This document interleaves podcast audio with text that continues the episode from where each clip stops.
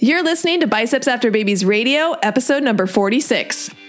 Hello, and welcome to Biceps After Babies Radio, a podcast for ladies who know that fitness is about so much more than pounds lost or PRs. It's about feeling confident in your skin and empowered in your life. I'm your host, Amber Brueseke, a registered nurse, personal trainer, wife, and mom of four. Each week, my guests and I will excite and motivate you to take action in your own personal fitness as we talk about nutrition, exercise, mindset, personal development, and executing life with conscious intention. If your goal is to look, feel, and be strong and experience transformation from the inside out, you, my friend, are in the right place. Thank you for tuning in. Now let's jump into today's episode. Hey, welcome back to another episode of Biceps After Babies Radio. I'm your host, Amber Brueseke, and today I have Kaylee McDevitt on the podcast, and we're going to chat about some hormone issues and how you can have healthy hormones. And this episode was fascinating to me. Hormones are admittedly not something that is my specialty. Um, I mean, I know what they are. We study them in nursing school. Uh, I understand them, but it's definitely not my strong suit. And Kaylee talks a lot about having healthy hormones, what you can do to have healthy hormones, and then how it impacts your life. And she kind of backs me up on some of the things that I say a lot of the time about how not being in a deficit all the time is really important, not only from a weight loss standpoint, um, and from a health standpoint, but also from a hormone standpoint. And she's going to talk about that to you a little bit. So, those of you who are experiencing maybe some weight loss resistance and you're thinking that hormones may play an issue in that, really listen to this episode and listen to what Kaylee has to say. And she has some really good ideas about what can be the next steps for you to be able to make sure that your hormones are working for you and, and not working against you in your fitness journey. So we're going to jump right into that episode with registered dietitian Kaylee McDevitt. Welcome to the podcast, Kaylee. Thank you so much for having me. Excited to chat with you. I am thrilled. I was telling Kaylee before we got on the recording that I'm really excited to be able to chat with her because this is important stuff, but it's really not my like expertise. And so bringing somebody on who can share that with you guys, I'm I'm just really excited that Kaylee is willing to share her expertise with us. Yeah, excited to do it. Awesome. So let's start out with a little bit of introduction. So, who are you? What do you do? How do you help clients? Sure. So, my name is Kaylee. I'm a registered dietitian. Um, I own a virtual private practice, and I get to work one on one with really amazing women to investigate and overcome their hormone issues.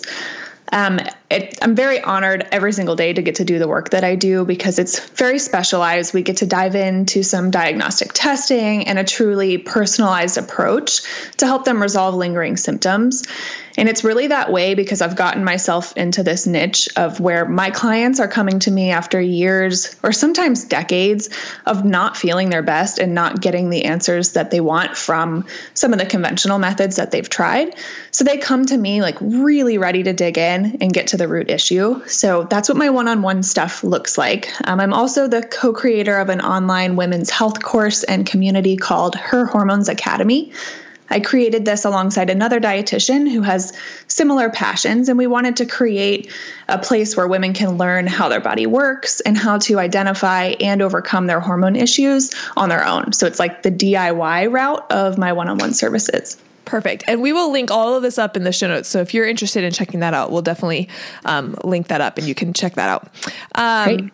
Okay, so I have a question.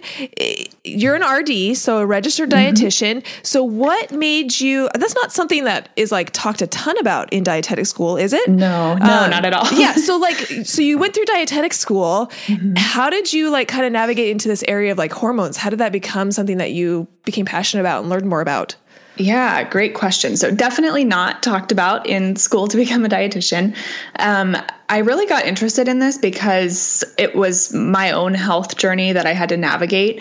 Um, and it was very centered around hormones for me. It was a long journey of being on hormonal birth control and never feeling like myself when I was on it, but also getting a lot of dismissal from the professionals that I sought out. And I dug into the research. I ended up in a really cool first job as a dietitian that exposed me to a lot of lab work and functional testing and ran the full gamut on myself and found a whole bunch bunch of nutrient deficiencies and hormone imbalances and really like coached myself out of that place into a place where, you know, my hormones are optimal. I feel good. I feel like myself again. And in sharing that journey, I began to attract clients that were going through similar things. Um, so all of the education in the hormone space, aside from like general physiology in school, was done after becoming a dietitian. Um, I took a job at an OBGYN practice for several years where I got to work with a whole bunch of hormonal imbalances and fertility cases. And it's just kind of been something that's grown out of my own experience and just snowballed from there. Cool. So let me ask you this question because I think, um, uh, you know, some people listening are are listening and saying, "Heck yeah!" Like this is me like i've been experiencing mm lots of issues and i can't pinpoint it and and like are really interested in you know doing maybe more comprehensive hormone panels and things like that. Mm um, and then there's some people listening for my myself for example like i feel great. Um, great. i feel fine. Um, i'm sure if you did like a comprehensive hormone panel on me something would probably be off but is there any reason to do that if i'm feeling fine yeah, so I'm a fan of preventative testing. Even mm-hmm. if you mm-hmm. feel great, it's nice to know what things look like for you so that we can sure. track the changes over time because you know things feel great until they don't and yeah. sometimes you can get ahead of something that might be brewing under the surface um, but in general if you're feeling great that's such a good indicator that what you're doing you know diet lifestyle life wise is supporting you um, because the way you feel is the biggest indicator of health sure. even just lab work alone doesn't tell us much but you have to combine the lab work with the symptoms somebody's experiencing before you can make any real interpretation from that so i think, yeah, totally. valuable to know. So if that's in the budget for you to do some exploratory testing, awesome. But if it isn't and you're feeling great, then that's probably the best yeah. indicator that we have. Yeah, and I can totally see the value of having some sort of baseline um, mm-hmm. and say, hey, I'm feeling good, and here's what my hormones look like now. And then if in the future, then that becomes an issue, then you can have that comparison. So, what are we talking about? Because I'm sure a lot of this is not covered by insurance. Mm-hmm. If somebody wants to go and get this done, what does that process look like, and how much does it usually cost for them? Yeah, great question. So, the test that I use most frequently, and I've gone through many different types of testing and settled here because I just found it to be the most useful, is the Dutch test. Okay. I don't know if you've seen anybody talking about that nope. one on social media. Um, it stands for dried urine testing for comprehensive hormones. So it's okay. actually a test you do at home. Um, you pee on a couple of strips of paper, mm-hmm. they dry, and you ship them into the lab. So um, it's not a blood test. No, it's not a it's blood a test. test. Interesting. Yeah. Okay. And the reason why that's particularly useful is that with a blood test, obviously you only get a measurement from the moment that the blood was drawn. Mm-hmm. Whereas with the urine test, you're collecting, you know, four or five times over a 24 hour period. Mm. So you can catch fluctuations, oh, which oh, do they happen, they should normally throughout the course of the day. Um, and you also catch something called metabolites. So mm-hmm. it's the byproducts of the different pathways right. that your hormones go down. So instead of just knowing, okay, your hormones are low or high, we know where in that chain in the body there's a problem and can better tailor mm. solutions. Um, so I love that test. It can be purchased direct to consumer. So anybody mm. could go um, to the website, just DutchTest.org, and it's by Precision Analytical, and you can buy it yourself. Mm-hmm. Um, or you can obviously do it through a provider that is a practitioner through that lab. Mm-hmm. Um, the benefit of going through somebody is that they obviously have been trained in how to they interpret read it. it. Yeah. yeah. like you're going to give me all these numbers. I'm going to know, have no idea what that means. yeah. And if you're going to spend any money on labs, you got to do it in a way that you're going to get the most out of totally. it. And that typically yeah. means having somebody walk you through how to read it and what, what to do with that information. But it is, it's fully accessible to anybody at any time, which is great. Okay. That's pretty cool. So here's, this is my like nerdy medical question for you. Uh-huh. So we, you said, you know, I, the blood test would be like a single period in time and the urine uh-huh. test we can do over a 24 hour period would it be slightly more accurate to do to do blood draws over a 24 hour period Yes and no. So you won't ever get to see metabolites in a blood draw. You're just going to see what's circulating. Yeah. Um, and blood draws are totally accurate. I mean, that's a gold standard for yeah. you know serum value of a hormone test. Definitely still use there. Um, but if we wanted to know the pathways and particularly your adrenal hormones like cortisol and yeah. how that moves throughout the day, then I like the urine test for that. But um, Awesome. um, if you could Okay. do four blood draws in a day, you know, we still could get great, great information from that. Yeah, interesting. Okay, that was that was literally just my nerdy like Oh, science it. science brain trying to like analyze this a little bit. Okay, Yeah. so awesome. So what like why hormones? Why is this something that people should care about? Um, maybe even if they are feeling pretty good. Like why is this something that's so important and it impacts our our day and our lives? Yeah, yeah. So hormones, in the most simplistic sense, are are messengers in the body. Yeah. So they're going to travel through the body and dictate how the different cells and tissues act. So it's hormones that are going to tell your muscle cells to grow in response to exercise or not, or what type of fuel to burn through your metabolic pathways, or whether or not to support fertility. So things like your mm-hmm. energy, your metabolic rate, your body composition, your mood, and your fertility are all dependent upon your hormone levels. And so when those are optimal, you know, we feel awesome, we've got regular cycles, we can maintain a healthy body composition with relative ease, we feel like ourselves. And I'm especially passionate about this education for women because almost all of the nutrition research that we have is done on males or mm-hmm. women on birth control, which is a totally different hormonal mm-hmm. environment. Mm-hmm. And as women, we've got fluctuating hormones over the course of a month. That's normal. And it's a very delicate system that can be thrown off by big changes to our diet and exercise. And I just think it's an underserved message um, of how important that is and how it's affected by the foods that we eat and the exercise that we do. Um, and I think it's it's where we have all of our power over how we feel, function, and thrive. Interesting. So what would be some some things that bring people into your office or they come and seek you out? Like what are they experiencing in their lives that causes them to then to, to go this route of like seeking you out and doing hormone testing?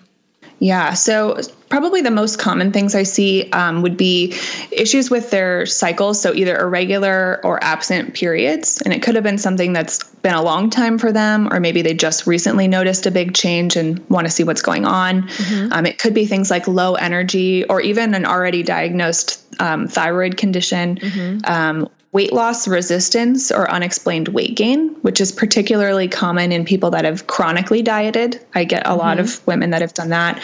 Um, low sex drive is another big reason somebody would come to see me, or things like hair loss on the scalp, but hair growth elsewhere, like maybe on the jawline. And then, of course, acne would be another sign of, of unhappy hormones that people frequently come to me with. Awesome. So can we talk a little bit more about this like weight loss resistance because I think that's probably a, like a lot of people listening have had some sort of experience with that where weight loss is hard or like maintaining it is hard. So what can you tell us that you normally see um, with that and how we can understand our hormones and how they relate to our weight loss? Yeah, for sure. And and I think this goes even back to my story of how I got into this work in the first place because in school, you know, we were being taught calories in, calories out, and that's really the end all be all for weight loss and a healthy body composition and i just remember seeing a lot of women like doing everything right so to speak and not feeling good and not getting the results that they wanted and um, i in my personal opinion is that there's usually hormonal imbalances to blame for something like that and i wanted to be able to better serve them um, so weight loss resistance would be most commonly for me with people that have chronically dieted. So that could mean just trying to lose the last five pounds for several months, several years, maybe even their mm-hmm. entire adult lives. And the problem when we don't eat enough total calories is that we're sending really powerful signals to our brain that we need to slow everything down. Mm-hmm. We need to conserve resources. And the body's always going to be looking out for your best interests. And if there's not a lot of food coming in, it thinks, okay, she's in a period of famine. We got to conserve, we got to dial things back. And then we end up having to eat less and less and less and less to see results. And there's a breaking point there. Um, and that's typically what that picture looks like in somebody that might come to see me is they they might not even know that they've been under eating. It's just become the norm for them. And so mm-hmm. really auditing what their intake looks like gradually working them back up to maintenance for a while so that their body can feel safe. And then at that point you can responsibly initiate some weight loss Preach it louder for people in the back. it's not just me saying it. No, um, I saw is, your post recently on this. It was great. yes, I think so often as women, we just think the answer is just to eat less calories. And mm-hmm. what Kaylee is saying here is that like that impacts your hormones and it yep. makes it harder in the long run for you to lose weight. So um, I'm really glad that like that you touched on that point because that's I, it's just something that needs to be reiterated to so many women that you cannot consistently be in a caloric deficit. Our bodies weren't meant to like eat less all the time. Um, yeah. Awesome. Okay, so let's talk about some nutrition strategies for somebody who wants to like make sure that they are having healthy hormones and things that they can that the listeners can actually like start to implement today.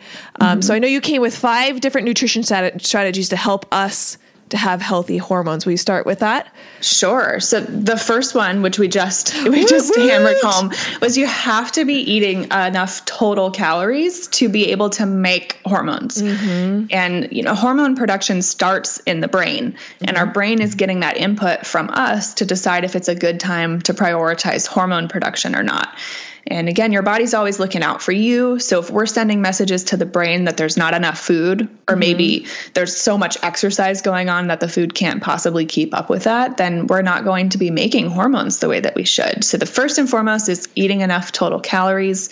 If that means taking some time off from dieting to work yourself back to maintenance so that your body can feel safe, then that's absolutely what it should be. There's not uh, you know an appropriate time to diet every single time you want to mm-hmm. you have to mm-hmm. take into account when's the last time you were at maintenance if mm-hmm. ever how long were you there how long have you been dieting um, all of that needs to be factored in before any cuts to calories are made so real quick there i'm just going to insert in when you have women who come to you and because I, I get this question a lot and i'm interested in your response and they ask you, okay, I've been dieting for a really long time. I understand this whole reverse diet. I understand this whole I have to eat more. I have to eat at maintenance. How long do I have to do that before I can then go back into like a dieting phase? What do you say to that?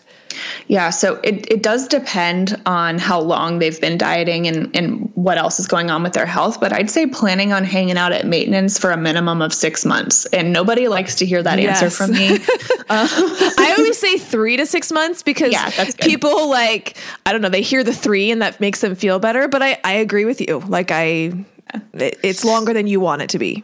It That's is. the it answer. Always, you know, by the time somebody's reaching out to you or to me, you know, they want the results that they're Today, after. Or like yesterday, yeah. and um, it's just not, you know, as professionals, it's not responsible mm-hmm. for us mm-hmm. to tell them that they can embark on that right away. Yeah. You know, you've got to be responsible for your metabolism and your hormones and, and your long term health, right? Yeah. Like this is not just about the next six months, it's about the next six years and the next six years after that. And yes, quality of life. Yeah, absolutely. So, what about um, thyroid and sex hormones? Because I know that that can be impacted as well when you're under eating. Yep. So it's that brain communication that I was talking about. So if the brain, specifically the hypothalamus, is getting input from you that there's not enough food coming in, it's going to slow our metabolic rate by making less thyroid hormone um, because our thyroid is what controls our metabolism. And if our body sees there's not enough food and it wants to look out for you, mm. it's going to say, hey, thyroid, let's back off a little bit so that this girl doesn't starve. Hmm. Um, and then for sex hormone production, it's similar in that, you know, our sex hormones, so estrogen, progesterone, testosterone, are going to be supporting fertility. And whether or not your goal is a baby right now, that's how the female body is designed. And if it thinks that now is too stressful of an environment to bring a child into the world, so like a perceived famine by your brain, we're going to start scaling back how much resources are spent on making our sex hormones for us. So the hmm. way that that under eating presents from a lab testing standpoint is typically low total hormone output, low mm-hmm. thyroid function, and then usually something going on with cortisol could be high or low since the situation is stressful mm-hmm. on the body. Mm-hmm. Interesting. That's really interesting. Um, okay. So, number one is eating enough total calories. A freaking men. Um, number two, Number two is don't be afraid of healthy fats because they make your hormones. And this goes hand in hand with a lot of the women that I see that have been dieting their whole lives, or maybe they, you know, came up in the time where we were really afraid of fats. Yeah. And I've seen, you know, they're hanging out at the 20 grams of fat a day mm-hmm. range and just terrified, mm-hmm. terrified to eat more fat. Um, and we make all of our sex hormones out of fat. So if we're not getting that in our diet, we automatically don't have the raw materials that we need to make those for you. So, you know, with all things, you know, calories and fats included, I'm not telling anybody to go from zero to hero the next day. We want to do these things and gradually increase them over time. So, not only is it easier psychologically, um, mm-hmm. but also it's easier on your body because mm-hmm. if you mm-hmm. haven't been eating a whole lot and you haven't been eating a lot of fats, um, we want to ease your digestive system and your metabolism back into utilizing that as fuel. So, mm-hmm. Um, again, this kind of ties into tip number one, where I'd want somebody to audit what their current intake looks like, where we know how many calories, how many grams of fat are you getting, and then we can gradually work up from there. Mm, that's awesome. Cool. Okay, number three. Number three is keep blood sugar balanced. And this comes from having balanced meals and snacks. And I know you utilize a macro approach to mm-hmm. your coaching, which I find incredibly useful for this tip mm-hmm. because it is in combining protein, carbs, and fats that we can keep blood sugar nice and steady over the course of the day. Mm-hmm and you know we touched on on stress being a major roadblock for hormone production. And a really overlooked form of stress is blood sugar imbalances. Mm. you know that swinging all over the course of the day is stressful on the body. Um, it interferes with the communication between our cells. And you know, done long term, we can end up in a state of insulin resistance. And that's a major driver of hormone issues, particularly mm-hmm. things like PCOS mm-hmm. and fertility issues. So, blood sugar balanced with macro balanced meals and snacks. So, meaning, you know, your breakfast, lunch, dinner, and any snacks that you have are going to have a source of protein, a source of fat, and a source of, you know, fibrous carbohydrate. Mm, that's awesome.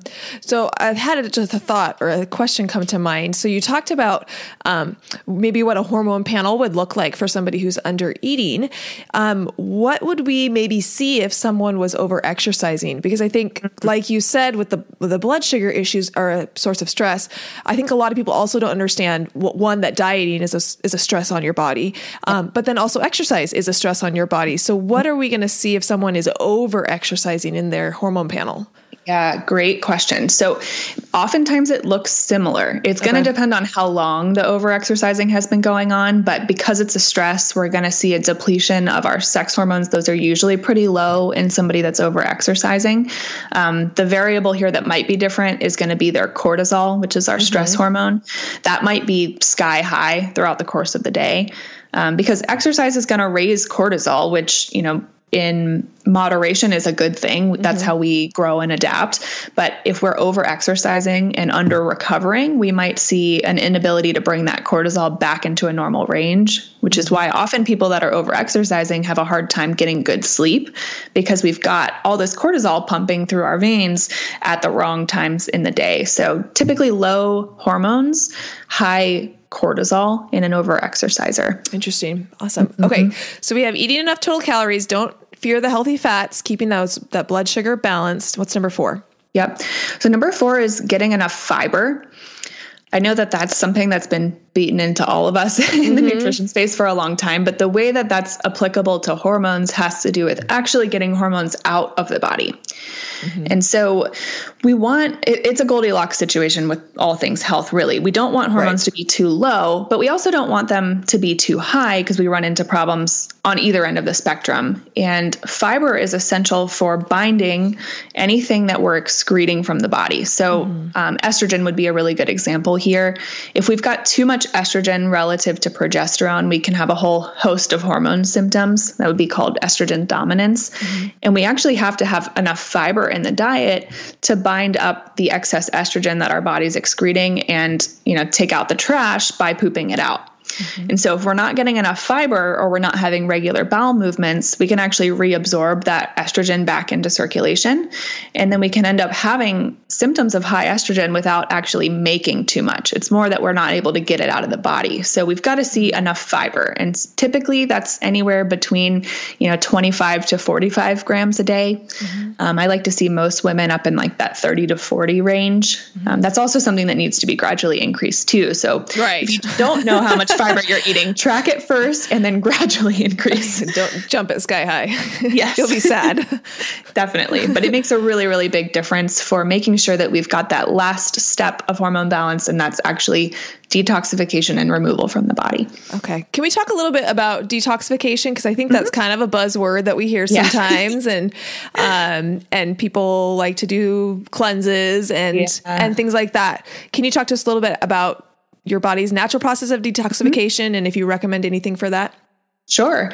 Yeah. So it has not a great connotation right now, but detoxification is something that your body does for you all day, every day, which is great. Thank you, and, body. yeah. Thank you, body. yeah.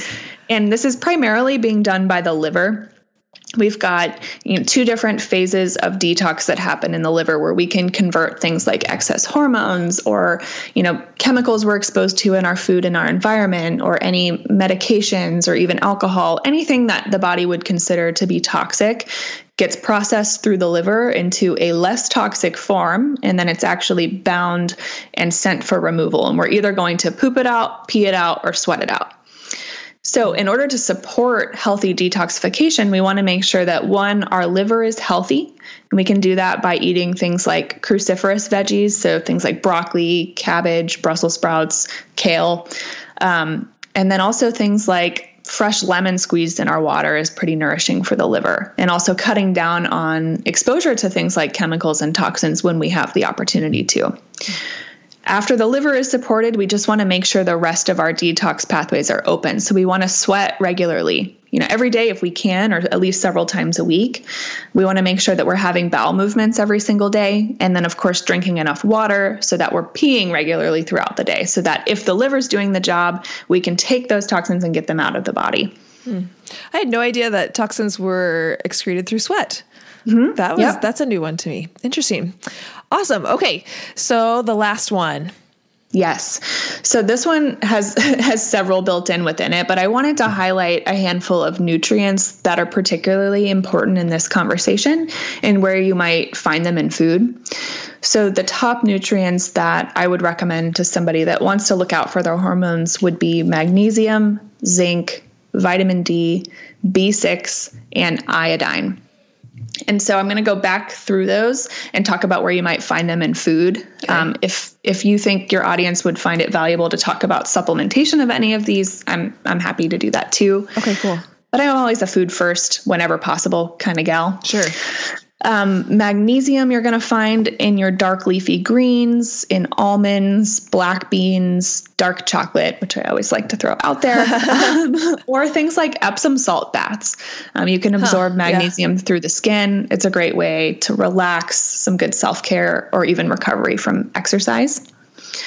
Um, zinc is primarily going to be in animal proteins, oysters, pumpkin seeds, and lentils. Vitamin D, you're going to get mostly from sunlight, but also to us from a smaller extent from egg yolks and things like fatty fish. B6, which is a member of the B complex group, is also going to be in animal proteins, avocados, bananas, and lentils. And then iodine, a little bit more challenging to get. Um, things like kelp flakes or seaweed snacks are pretty great sources of iodine. And then, of course, um, iodized salt, where they've added it back in, um, can also be a good source of iodine in the diet. Awesome. Mm-hmm. And then, so what are we looking for with each of these? Are these each is it more of like a comprehensive just uh, overall balance or are we looking and saying hey magnesium really impacts this hormone a lot yeah, um, good question. So, magnesium is my first line of defense really for anybody with any health goal because it's such a common deficiency and it's like hmm. nature's anti-stress nature's anti you know anti-tension or muscle relaxant so to speak mm-hmm. so magnesium does support hormone production pretty much across the board but it also helps with the stress response and helps people get better sleep at night recover from exercise keep that cortisol down um, zinc is particularly helpful for the production of progesterone. So it's a nice one to have if anybody's got estrogen dominance issues or maybe low progesterone or had been on hormonal birth control and came off. Vitamin D behaves like a hormone itself, so that one is pretty much across the board beneficial and again a very common deficiency. Yeah. Maybe not so much where we live because it's so sunny here, mm-hmm. but really, really commonly deficient, and it's hard to have enough raw materials to build your other hormones if vitamin D is low. Mm-hmm. Um, B6 is similar to zinc in that it really does support progesterone production. So, again, super helpful for anybody that might have issues with low progesterone. And you would know that if you had a lot of PMS, you came off of hormonal birth control, or if you were struggling with fertility. And then, lastly, that iodine, um, we have receptors for iodine very concentrated in the ovaries and also in breast tissue. And so deficiencies in iodine can contribute to the breast tenderness that many women feel before their periods and some PMS type symptoms. Um, it plays a role in thyroid health too, so it's got a lot of different uses. But again, I see that deficient more and more frequently these days. Awesome.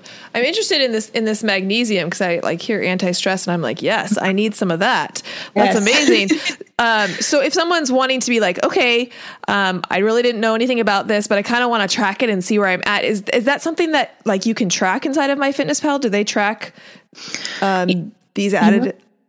The app Cronometer does. Okay. Um, are you familiar with that one?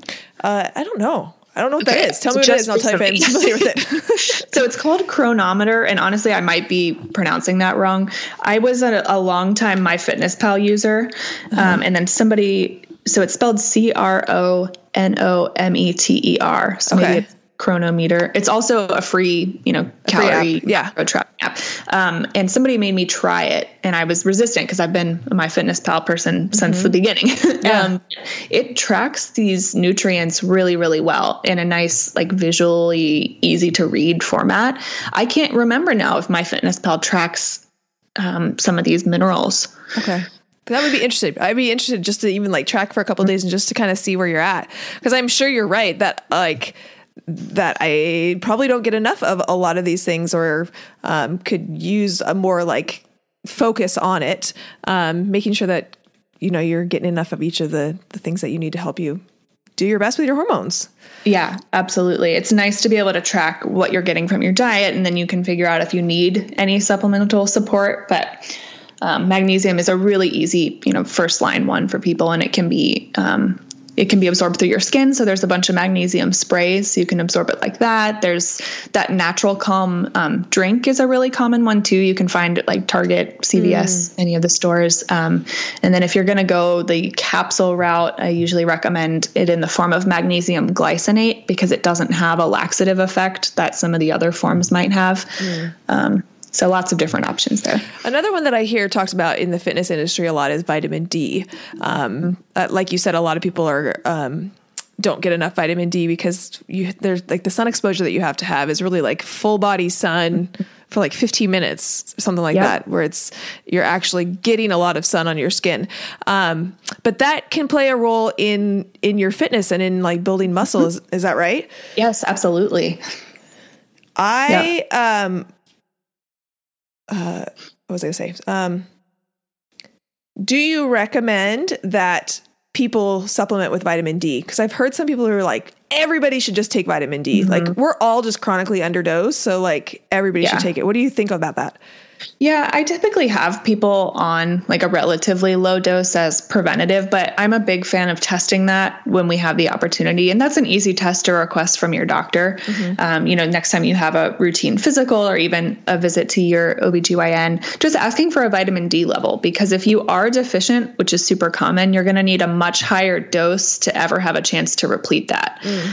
Um, so I think it's nice to have people on vitamin D as like a a safety net if if we think the sun exposure is insufficient but i would like to test that level to make sure we get a high enough dose to get that back up because some people have very stubborn vitamin D levels. I'm one of those people, mm. and it's um, there's some genes that interact there that make it harder for me to keep optimal levels. So I need to stay on a pretty high dose, and mm. I wouldn't know that if I didn't test it. Mm-hmm. Um, and I definitely notice a difference when my vitamin D is optimal versus low. Cool. So what what other things did you notice when you started paying attention to your hormones and like making sure that you are supplementing with them with things that you need? What were the changes that you personally saw in your life?